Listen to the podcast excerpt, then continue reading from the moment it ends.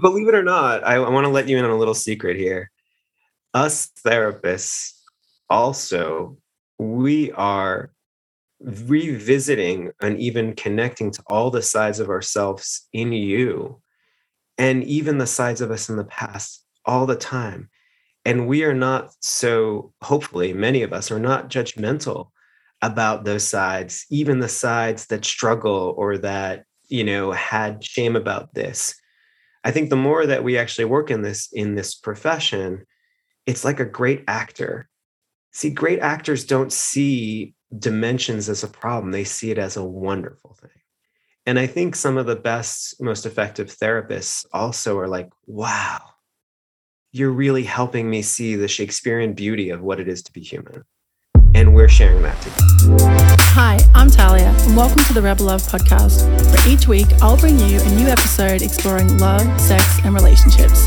Join me as together we question, explore, and strive to understand.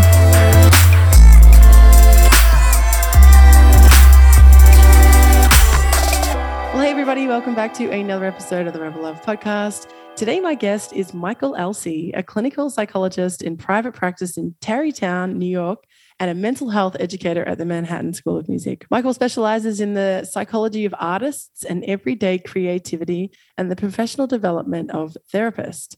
His contributions have appeared in the Chicago Tribune, the New York Times, and on the TEDx stage.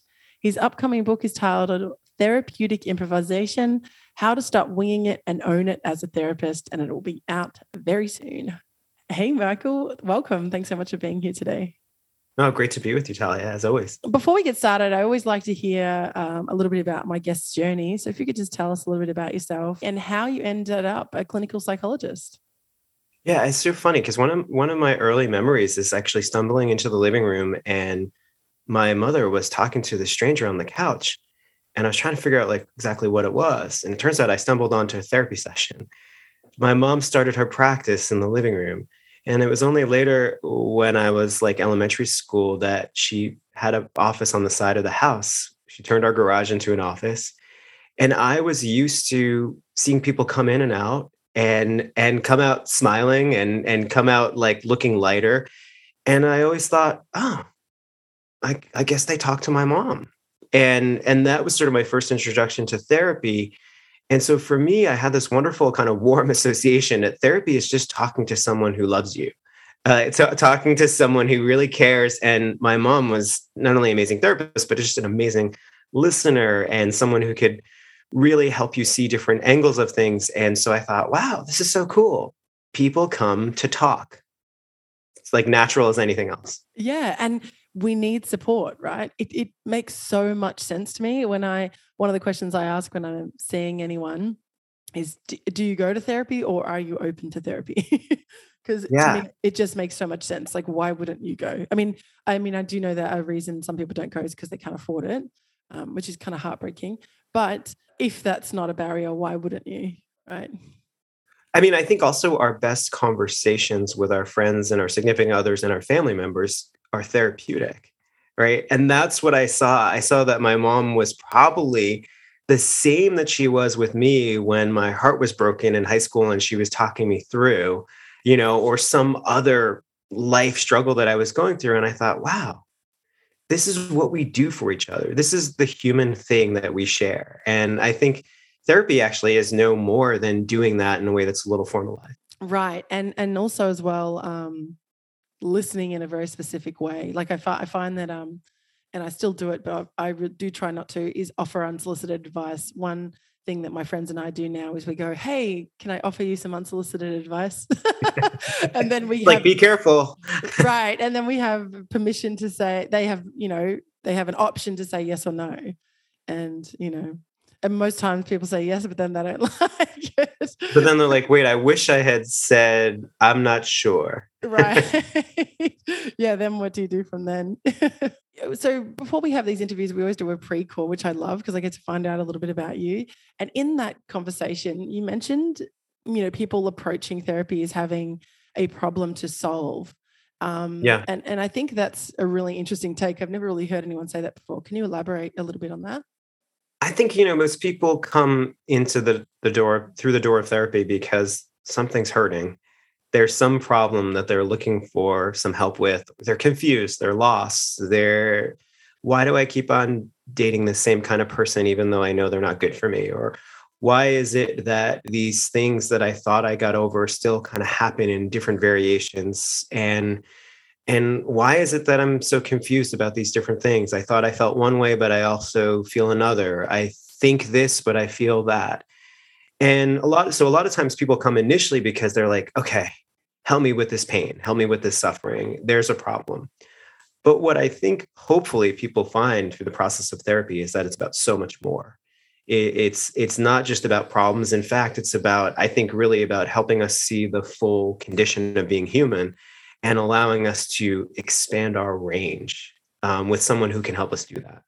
Mm. And, you know what's really interesting to me is that I, I dated a guy once, and he every time we we just have sex or you know at, often after you uh, connect with someone physically that it opens this space to have deep conversations and we'd have i would attempt to have deep conversations and he'd get angry at me and say that you're ruining the moment and I was, I was, I found that quite puzzling because I was like, huh, okay. To me, you know, having these deep conversations is us getting closer. And when that happens, you shut down. And and in my mind, I was like, what is that? Like, why, why is that? Why can I see this act of us having these deep conversations as one thing and you uh, seeing them as literally like poison? poisoning. It's ironic, isn't it? Yeah. Yeah and, and I just never got that. And that kind of opened the door for me to understand how differently, because I'd never come across that before. I had people that be like, look, I can't talk about it right now, or I'm just not in the mood to talk about it, you know, but this was like full shutdown mode, aggressive shutdown mode. And I, and I just found that really puzzling. So, you know, this, and uh, the reason why I bring that up is, is to just demonstrate how confronting this can be for so many people talking, just talking really about anything that's deep and important. Yeah yeah for some people it's it's hard to see strength and vulnerability. And for others they see it as the best way of actually developing more closeness right? So um you know it's sort of it become a little bit of a cliche but you know intimacy is really about really being able to to know somebody. It's no no um it's not it's it's ironic that you know in the biblical sense they said having knowledge of somebody was having having sex because it was also about more than that. Mm-hmm. and i think you know modern culture has sometimes disconnected those things almost times even let's say in the hookup culture where it gets extraordinarily disconnected and then people feel like why do i have feelings even though i know this isn't serious? And yet in a lot of ways we're really not built to we we can separate those things but it's not really good for us and so, what you were doing in that moment, in that experience, which was lovely, is saying, I want to connect more fully by talking about what we just shared was really beautiful. And I want to kind of deepen that through talking about us. Right. Our you lives, know, which is what you want, you know, yeah. you know, and it wasn't even to do with like us. It wasn't even like, it wasn't me asking, where's this going? Right. It's it, more like, I just want to talk about you, the, yeah. yeah. Yeah, like I was asking things like, like, what do you see for your future? Like, I'm interested, and it wasn't, do you see me in it? Because I wasn't in that headspace, and I just had, had never had that reaction before at that time. So it was, it was really baffling to me, and it really kind of helped me see how many people in the world are, are so different, and that, you know, how can you possibly help yourself if you're not open to talking about it. And, and I know so many people do shut down. I'm not one of those people, so I, I find it difficult to relate. Um, but I understand now that those people exist. Um, and you um, bring up something really important too that that we remember I talked about this idea of range. We want to get close to not only one part of ourselves, but like it turns out we actually have multiple selves inside all of us that we forget about. Right. And remember how I talked about the fact that we have these problems. Often we have these problems because one part of ourself feels this way. I feel, you know, sad. But then one part of us feels, but I feel like shame, you know, or I feel anger, but then, you know, I feel something else. And so we have these often contradictory sides. And I think the more integrated we are, the more we're able to get close to those sides in us and to be curious about those sides in others. Mm. Let's talk about integration. That's a really great word. How do yeah. we how do we do that and how do we know when we're there? uh, you know, we're all works in progress, but I think one of the ways that we know it is if we can be able to be with these different sides of ourselves more openly and comfortably with that same curiosity that you were giving to your partner in that moment. Uh, I'm just curious. I really want to get to know it. In other words, if we can have as much compassion and love and interest for our sadness as our anger, as our pride, as our joy, right. that's when we know we're integrated. And the more that we can also be open to, wait a minute, like that person seems angry, but I have a feeling that they're hurt underneath too let me see if I can get to know more about that as well. Mm. So the more that we work on it ourselves, the more that we're interested and open. And I have a four-year-old and a four-year-old son, and it's really interesting to watch. Like when a kid has like a like like is starting to have a tantrum, like sometimes you just want it to stop because it's really frustrating. But there's another part that I've found is wait, what am I missing? Right. Tell me totally. more about that side that I you just switched into that I didn't see coming. Mm. Yeah. And I, I, feel like with kids, it's sometimes so much easier to see because you're right. People do want children to stop, right? That's why we have pacifiers. We want people to. It, it, it is, is really interesting because I was just looking after my friend's kids on the weekend and yeah. the mother was away and the father had to, to go away for three hours. And I said I'd look after their children. And we were playing at a friend's house, and the kids were having such a great time and they didn't want to leave. But we had to leave, and I didn't feel comfortable leaving somebody else's three children with this other person. So I took the kids mm-hmm. and they were naturally sad about leaving. And the son, one of the sons, who's also around four, started crying. And um, we were going in the car to pick up the, da- the dad and said, Oh, I just really miss mum. And he started crying. And, and mm. I was mm. like, interesting, because I'm not sure that you miss mum. You just wanted to stay at the party at the at the friend's house and mm-hmm. and then that's what's coming up for you. And i said yeah she's coming back. You know here's when she'll be back. And then he said something that i thought was really insightful. He goes i'm just sad. And i thought mm-hmm. that's cool. I love that you're just like you're i'm just sad. You're allowed yeah. to be sad. It's okay to be sad. And just the way he said it i thought wouldn't that be nice if adults could say that? Oh i'm, I'm just sad and that's okay yeah. like i know it's not forever. Yeah, exactly. And I think that's a beautiful thing because I think we do lose touch with being able to own and really just stand in our feelings without feeling like they're childish mm. because they're childlike and that's we we never grow out of these childlike emotions by the way. That's the great secret. We find more sophisticated ways of managing them or sometimes pretending that we don't have them but they're there. And so how how refreshing is it for us to actually be with it right? And be and i think that makes all the and be okay yeah. with it. Yeah. And then the more we do that with ourselves, the more that we can be more okay with others' emotions. Mm. And then what, you know, what's interesting about therapy is it's not just helping people like figure out what's going on in their head or in their heart. It's also about providing a space, an ambiance where someone can sense, we sense, kids sense, just like adults sense, where is it really safe to talk about this side versus that. And we all curate which side we talk about based on what we're picking up. And a lot of it's below the surface. We don't even, we implicitly can tell. We also don't grow out of that. And so, what I think therapy does is what it should hopefully help us do in our everyday relationships is to, to gather more range and presence, a capacity to be more present for more of what we have and what they have. Mm. And being able to communicate that to someone as well. Like, for example, in that instance or in instances where children are sad, like we were talking about before, we try to fix it. We try to stop it for our comfort. We give them a pacifier. We we bribe them. We do all kinds of things. Yeah. And when you're an adult and someone's sad, what do we do? We try to fix it. Yes. We try to fix it. We try to tell, be on their side or whatever it is. But sometimes it's okay to be sad. And it's yeah. interesting too, because my friend um, made a really huge mistake a couple of years ago. She fully owns it. And she, mm. she she's like, I want to be really honest about it. So she told some of our friends, and they were like, Wow, that's a you know, that was mm. really big mistake and really bad behavior. And she's like, Yeah, it was. And we don't need to make it better. We don't need Right. to fix it. And, you know, I don't need you to tell me that it was okay because it wasn't okay. And, you know, and Right. every everyone knows and I've kind of got complete with that, but it doesn't nothing can fix it. Right. Yeah. And you can still s- be my friend and I can still make a mistake. And in fact, sometimes we forget how much we all need that more than we realize. We we we often don't take enough time to just be with ourselves and Mm. dwell in our emotions, not dwell on them, but dwell in them. And when we feel like somebody's not trying to fix us, we allow it allows us to have contact with ourselves. And the funny thing about emotions is that the more that we're actually in them, the more they actually come through us and we can sort of sort them through and process.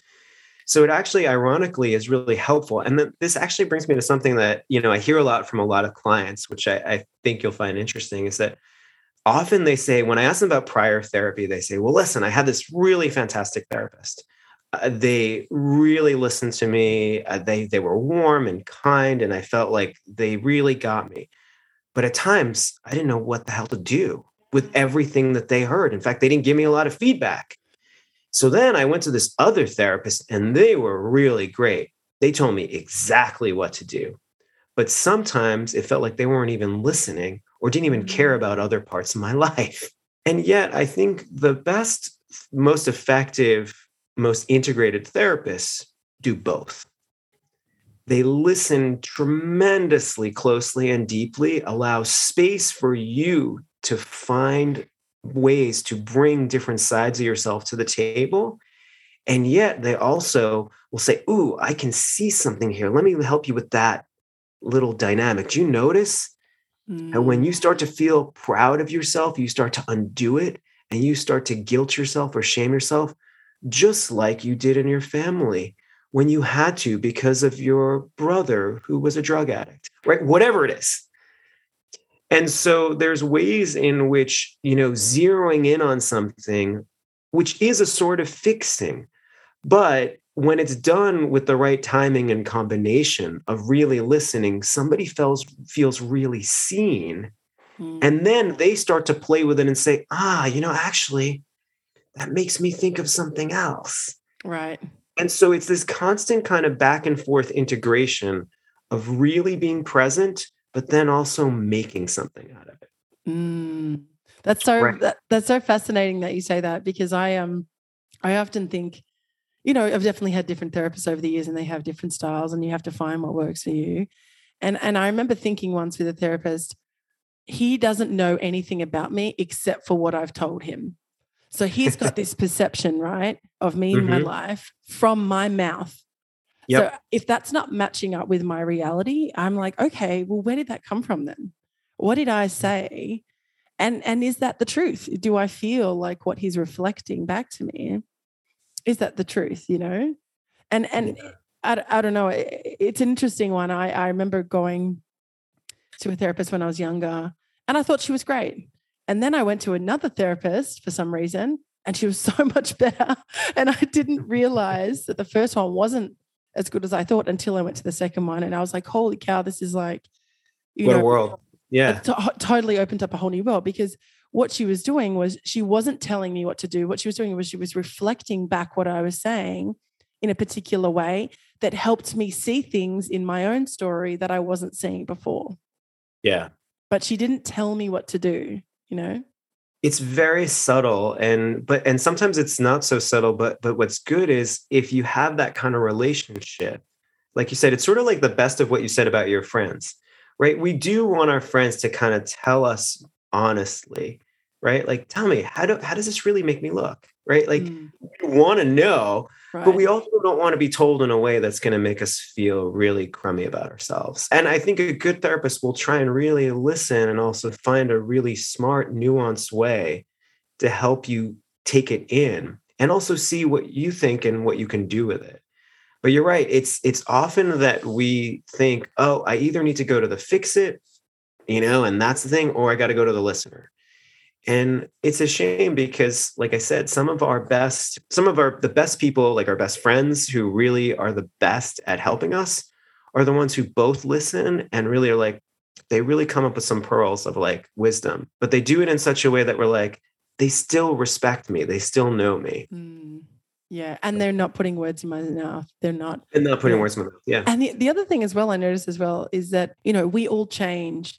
Like Talia 20 years ago is very different to the Talia now. And I think sometimes what hap- can happen with friends and family is we hold on to that Yeah. version that we used to be. And we're like, well, you're not that person. And it's like, well, but I am now. I'm really different to who I was before.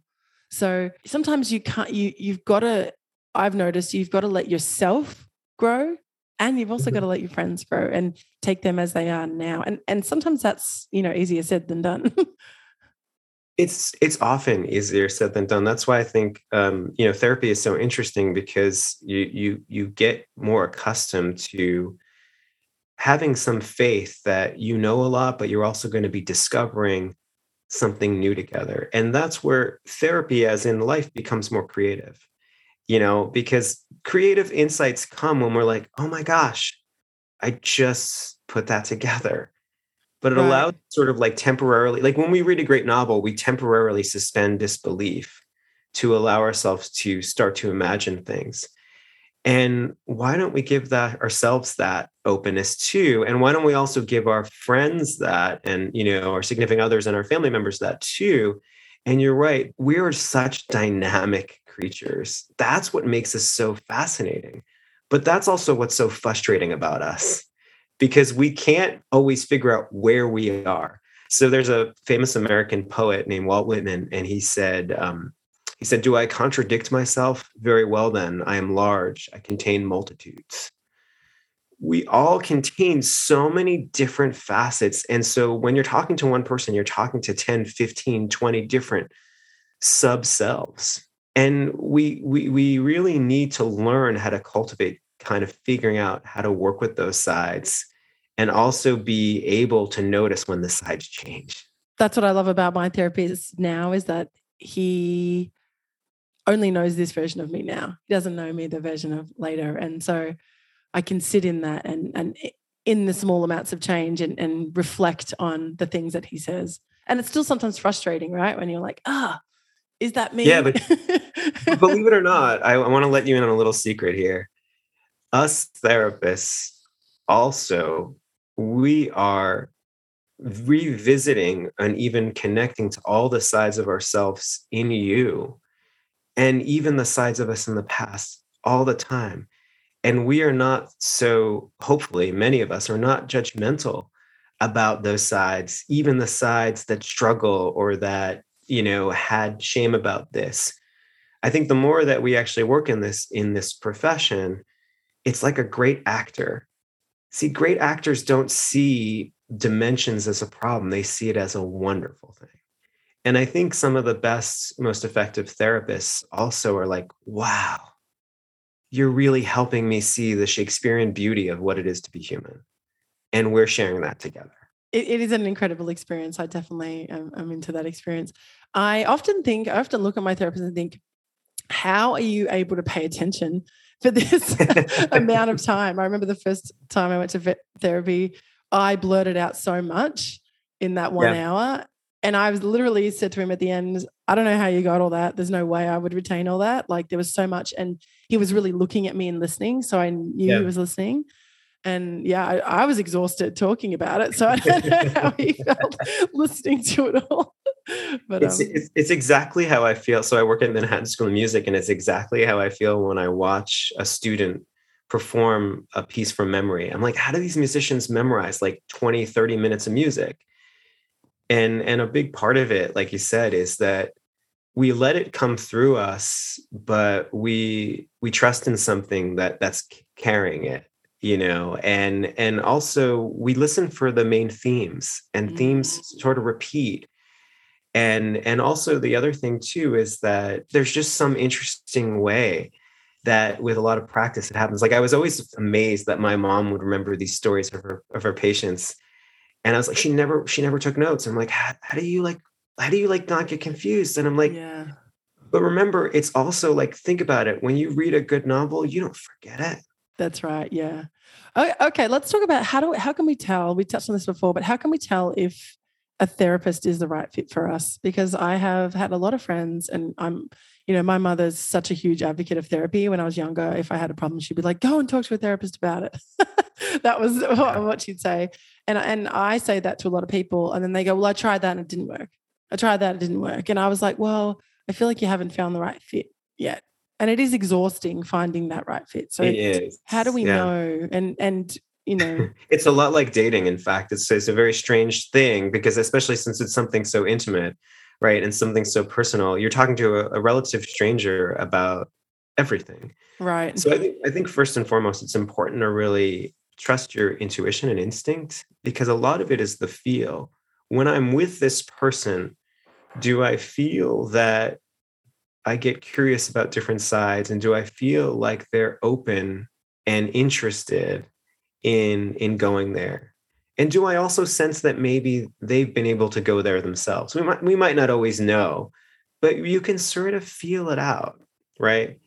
And and exactly what I said before too. It's it's really helpful to see if you also feel that somebody can actually take some of the things. And you know how like when you said you were talking a lot, you're like, how do you remember that? Yeah. because the other reason is because as a, as a person is listening, they're also putting the pieces together, and instead of just thinking them as little bits, they're chunking them and saying, ah I see this. And a good therapist will, will also register that and, and, like you said, bring it back. So this listening is, is a wonderful thing. And you know what? Empathy is a really interesting thing too. Empathy is being able to really be in the shoes of another and, and the and the heart of another. But also there's a way that the other person is able to really feel the full emotion and help put it into form so that we can feel it again in another way. So that means if I have a therapist who really can't deal with too much anger or sadness, then I can't really be able to dwell in my sadness or anger. So we want to see also what the range of our therapist is, our potential therapist, right? Mm, that's a that's I, a really good point. You know what's another good criteria for for a therapist that's good, I think is is how how playful are they? how how are they able to talk very seriously and deeply but also playfully and sometimes they might even be able to talk about something deep and difficult in a playful way not in not in a funny you know i'm not taking this seriously way but in a way of like i really see you mm. that's a really that's a really good you know indicator yeah i think that's a really that is a really good one i really see you and you feel seen i think also for me, that's what that's really what is the kind of uh, clincher in um, romantic relationships too. I feel very seen. You know, they know me. They don't have to like me all the time. we can still get that's upset fine. with each other, but yeah. they they really see me and they really know me. Um, I think it comes back to before when we were talking about, you know, going to therapy and us going in with the problem, thinking that we're going to be fixed, right? We yeah. approach it and I, have found that with a lot of friends, and I've asked them, "Oh, how's your therapy going?" They're like, "Well, it's not working." That's the response they say. Well, it's, it's not, not working. working. Yeah. You know, and I, and I and I'm like, huh, okay. So what what kind of are you looking for to be fixed? I mean, I don't ask them that because that's a whole yeah. other conversation. But that's what I'm thinking in my mind is, well, how do we know when we're fixed? Like, it's not about being fixed, right? It's just about seeing the situation in a different way. Because I don't know if there is any fixing, is there? You know, I think I think there's tweaking and I think there's refining. And I think it's an interesting combination. You know, it, we talk a lot in in ac- academics. They talk a lot about the n- nature and nurture kind of combination. How much of us is our nature, like sort of what's in us, and how much is our sort of environment. And I think good therapy helps you discover the combination of both. What's your actual nature? Are you an extrovert? Are you an introvert? Are you somebody who has this personality style versus that? Those things are really important. And then the other thing is what, what's your nurture? What has been your environment? What are your family like? What was it like growing up in this situation? How did this affect you in positive ways? How does this affect you in negative ways? And being able to see yourself almost like, you know, how like we know our phones very well and we like understand how they work. I like to think of therapy as understanding how we work from the inside out. Right. And being curious about how we're built. Like we're all built in, you know, we all have something that's in common. All the human feeling and thought is in common, but our specific specifications, so to speak, are a little bit different. and then also looking at how that's impacted by what our experiences are. And so I think really therapy is not just about fixing, it's also really getting to know more deeply who I am, right? Where I've come from, where I would like to go, and how to do that by understanding how I work. And not just how I work, by the way, how we work. Mm. Because a lot of people get down on themselves or confused or upset because wait a minute, I should be this one person who's fully formed and perfect and airbrushed for everybody. And yet, n- none of us come away from this unscathed without challenges or struggles or pains, right? Or complexes or whatever you want to call them. Mm. But the point isn't to try and solve that or take that away. The, the point is to go deeper into that and say, ah, how very human and uh, there's a wonderful poem that riffs on an old jazz song, which is called You Are Too Beautiful. And the poet talks about how foolishly beautiful we all are. And I think what, what we want to get out of is to notice how foolishly beautiful and how very poignant and lovely that is. Right. That's something that I think is better than fixing. Right. Mm-hmm. And by the way, there's another point that I want to kind of share with your listeners too is that there's an important balancing act that I think we always should be doing between self acceptance, which is sort of loving ourselves unconditionally, and self improvement. But if we just have self improvement without self acceptance, it's almost like shadow criticism. Like you're not okay unless you do this, mm-hmm. which is a mm-hmm. form of conditional love. But then if we just accept ourselves and say, I don't really need to grow, we are not really actualizing ourselves and we don't give ourselves the opportunity to be more creative in our relationships in our work in our personal lives so we we sort of want to be anchored in the fact of being seen and being loved in all of our glory and all of our gory stuff too right. and yet at the same time we also want to be supported and encouraged to do more than we thought we could do the day before i love that I, i'm, I'm hearing um a lot of in the things you're saying today in this interview, you, you, creative keeps coming up. Creative. Let's talk a little bit about that. I know you work at the Manhattan School of Music. Um, so you're working with musicians, which is amazing because yeah. I'm also a musician and I I mean obviously not at their level, I don't think. Neither am I. but I um you know, I'm really interested in, I guess, the psychology around music because when I was performing on stage, it was incredibly nerve wracking and also like you said before about remembering music and so remembering what you have to do and not freezing up but then yeah. also this theme of creativity has come up so let's talk about the role of kind of psychology and uh, therapy in in enhancing our creativity and how it may relate to people who are not musicians as well yeah, it's really interesting. I, I, think it's funny because we tend to think of creativity as artistic creativity. You're a musician, you're a painter, you're an actor. And yet we forget about personal creativity.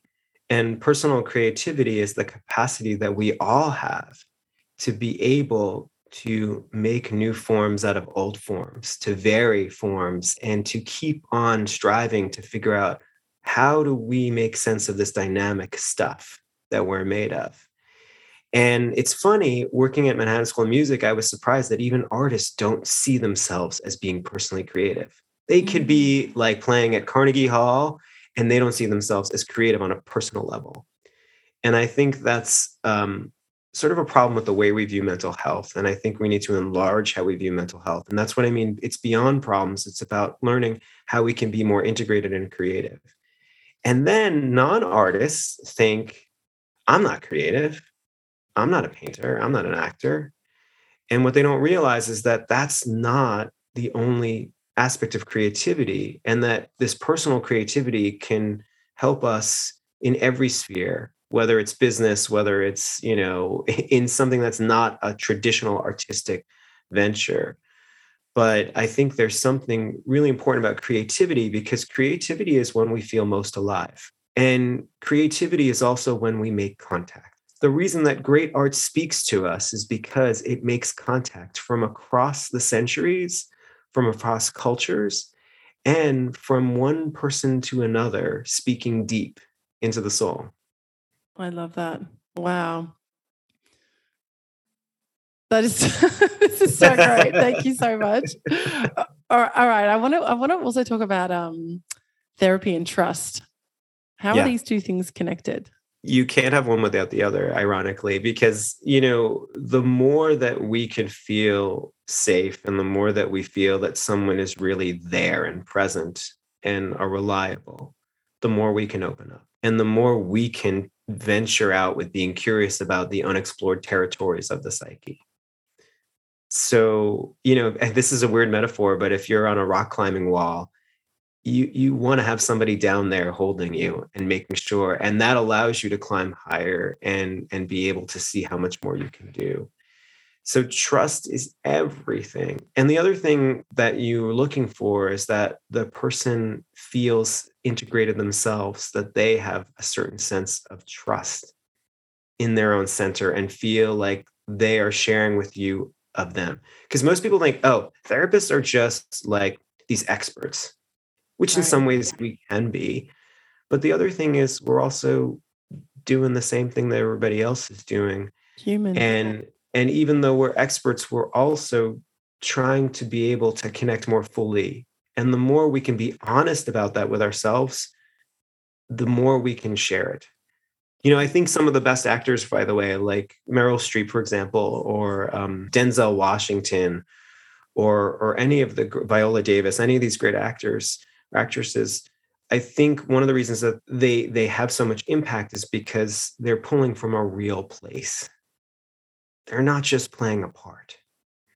And I think the best therapists come from themselves because we actually want to help the other person become more real themselves and we want them to find their true voice and we need to show them how we share our true voice and how together we can find something new and creativity often is best as a collaboration that's true that is that is true i feel like this is a this is a conversation that can definitely keep going but we do yes. have to wrap up soon so um, before we wrap up um, how can therapists i have this question how can therapists help us learn how to become better improvisers in our life. We've talked about creativity, but let's yeah. talk about improvisation and uh, especially as well because you work with musicians. yeah. You know, in, in jazz, it's called reading the changes, which is as different chords are shifting, can you play different lines over them? And what we don't realize is that our emotions and our thoughts are changing all the time, like a big piece of music.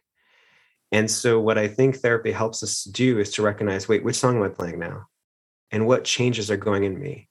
Eh, like I said, that could be the different kind of feeling states. And you know, one day you wake up and you feel like you're playing one tune, you're in one mood. And maybe during one part of the day, you're feeling happy and, and excited. And then another, you're feeling really sad and something else. And it's helpful to understand like, how can we listen for those changes and figure out how to make something beautiful out of it? A jazz improviser doesn't say, "Oh, I don't like these chords. I don't want to play this." They're like, "Ooh, this can be interesting." And the other thing that a jazz improviser does that we need to do, and a lot of the writers out there, like Daniel Pink and Susan Cain and Brene Brown, they're all talking about the fact that we should sort of lean in and embrace our the dissonances. That some of these quote unquote negative emotions are actually quite lovely and they help us deepen. Mm-hmm. And so improvising allows us to know that. And the great thing about being an improviser as well is it seems like it's just spontaneous, like, oh my God, they just figured out on the spot. No, not at all. They've practiced and cultivated different options, but then in the moment, they share it right now. That is that is such a great metaphor for um, like uh, nonviolent language. You know, you practice nonviolent communication, so that when in the heat of the moment, when you're in a fight, when nasty things come out, yeah. you have practiced that behavior and that mode of com- communication and then like you say you improvise on the spot and it comes out exactly and so it allows you to be more fluid and it allows you also to be more responsive to what's happening right now with this person. Mm-hmm, mm-hmm. oh this is amazing. Michael thank you so much for being here. I really really appreciate your time. Um, if people want to get in touch with you how can they do that? Oh yeah so you can check me out at my website michaelalcee.com I also have a, a, cool blog on Psychology Today called Live Life Creatively, and I riff on all these topics and more. And then if you're a therapist, I have a book coming out, Therapeutic Improvisation. So it's all about this and helping therapists learn how to do this and how they can help their clients do this. Amazing, amazing. Thank you so much. And for everyone listening, you can find all the links mentioned in this episode at rebellove.com forward slash EP57. Michael, thank you again so much. I really appreciate you being with us today. Thanks for having me. It was a pleasure. Thanks for listening to the Rebel Love podcast, the podcast about love, sex, and relationships. If you like this episode, please support us by subscribing and leaving a review on your favorite podcast platform and find all the details of this episode and more at rebellove.com forward slash podcast.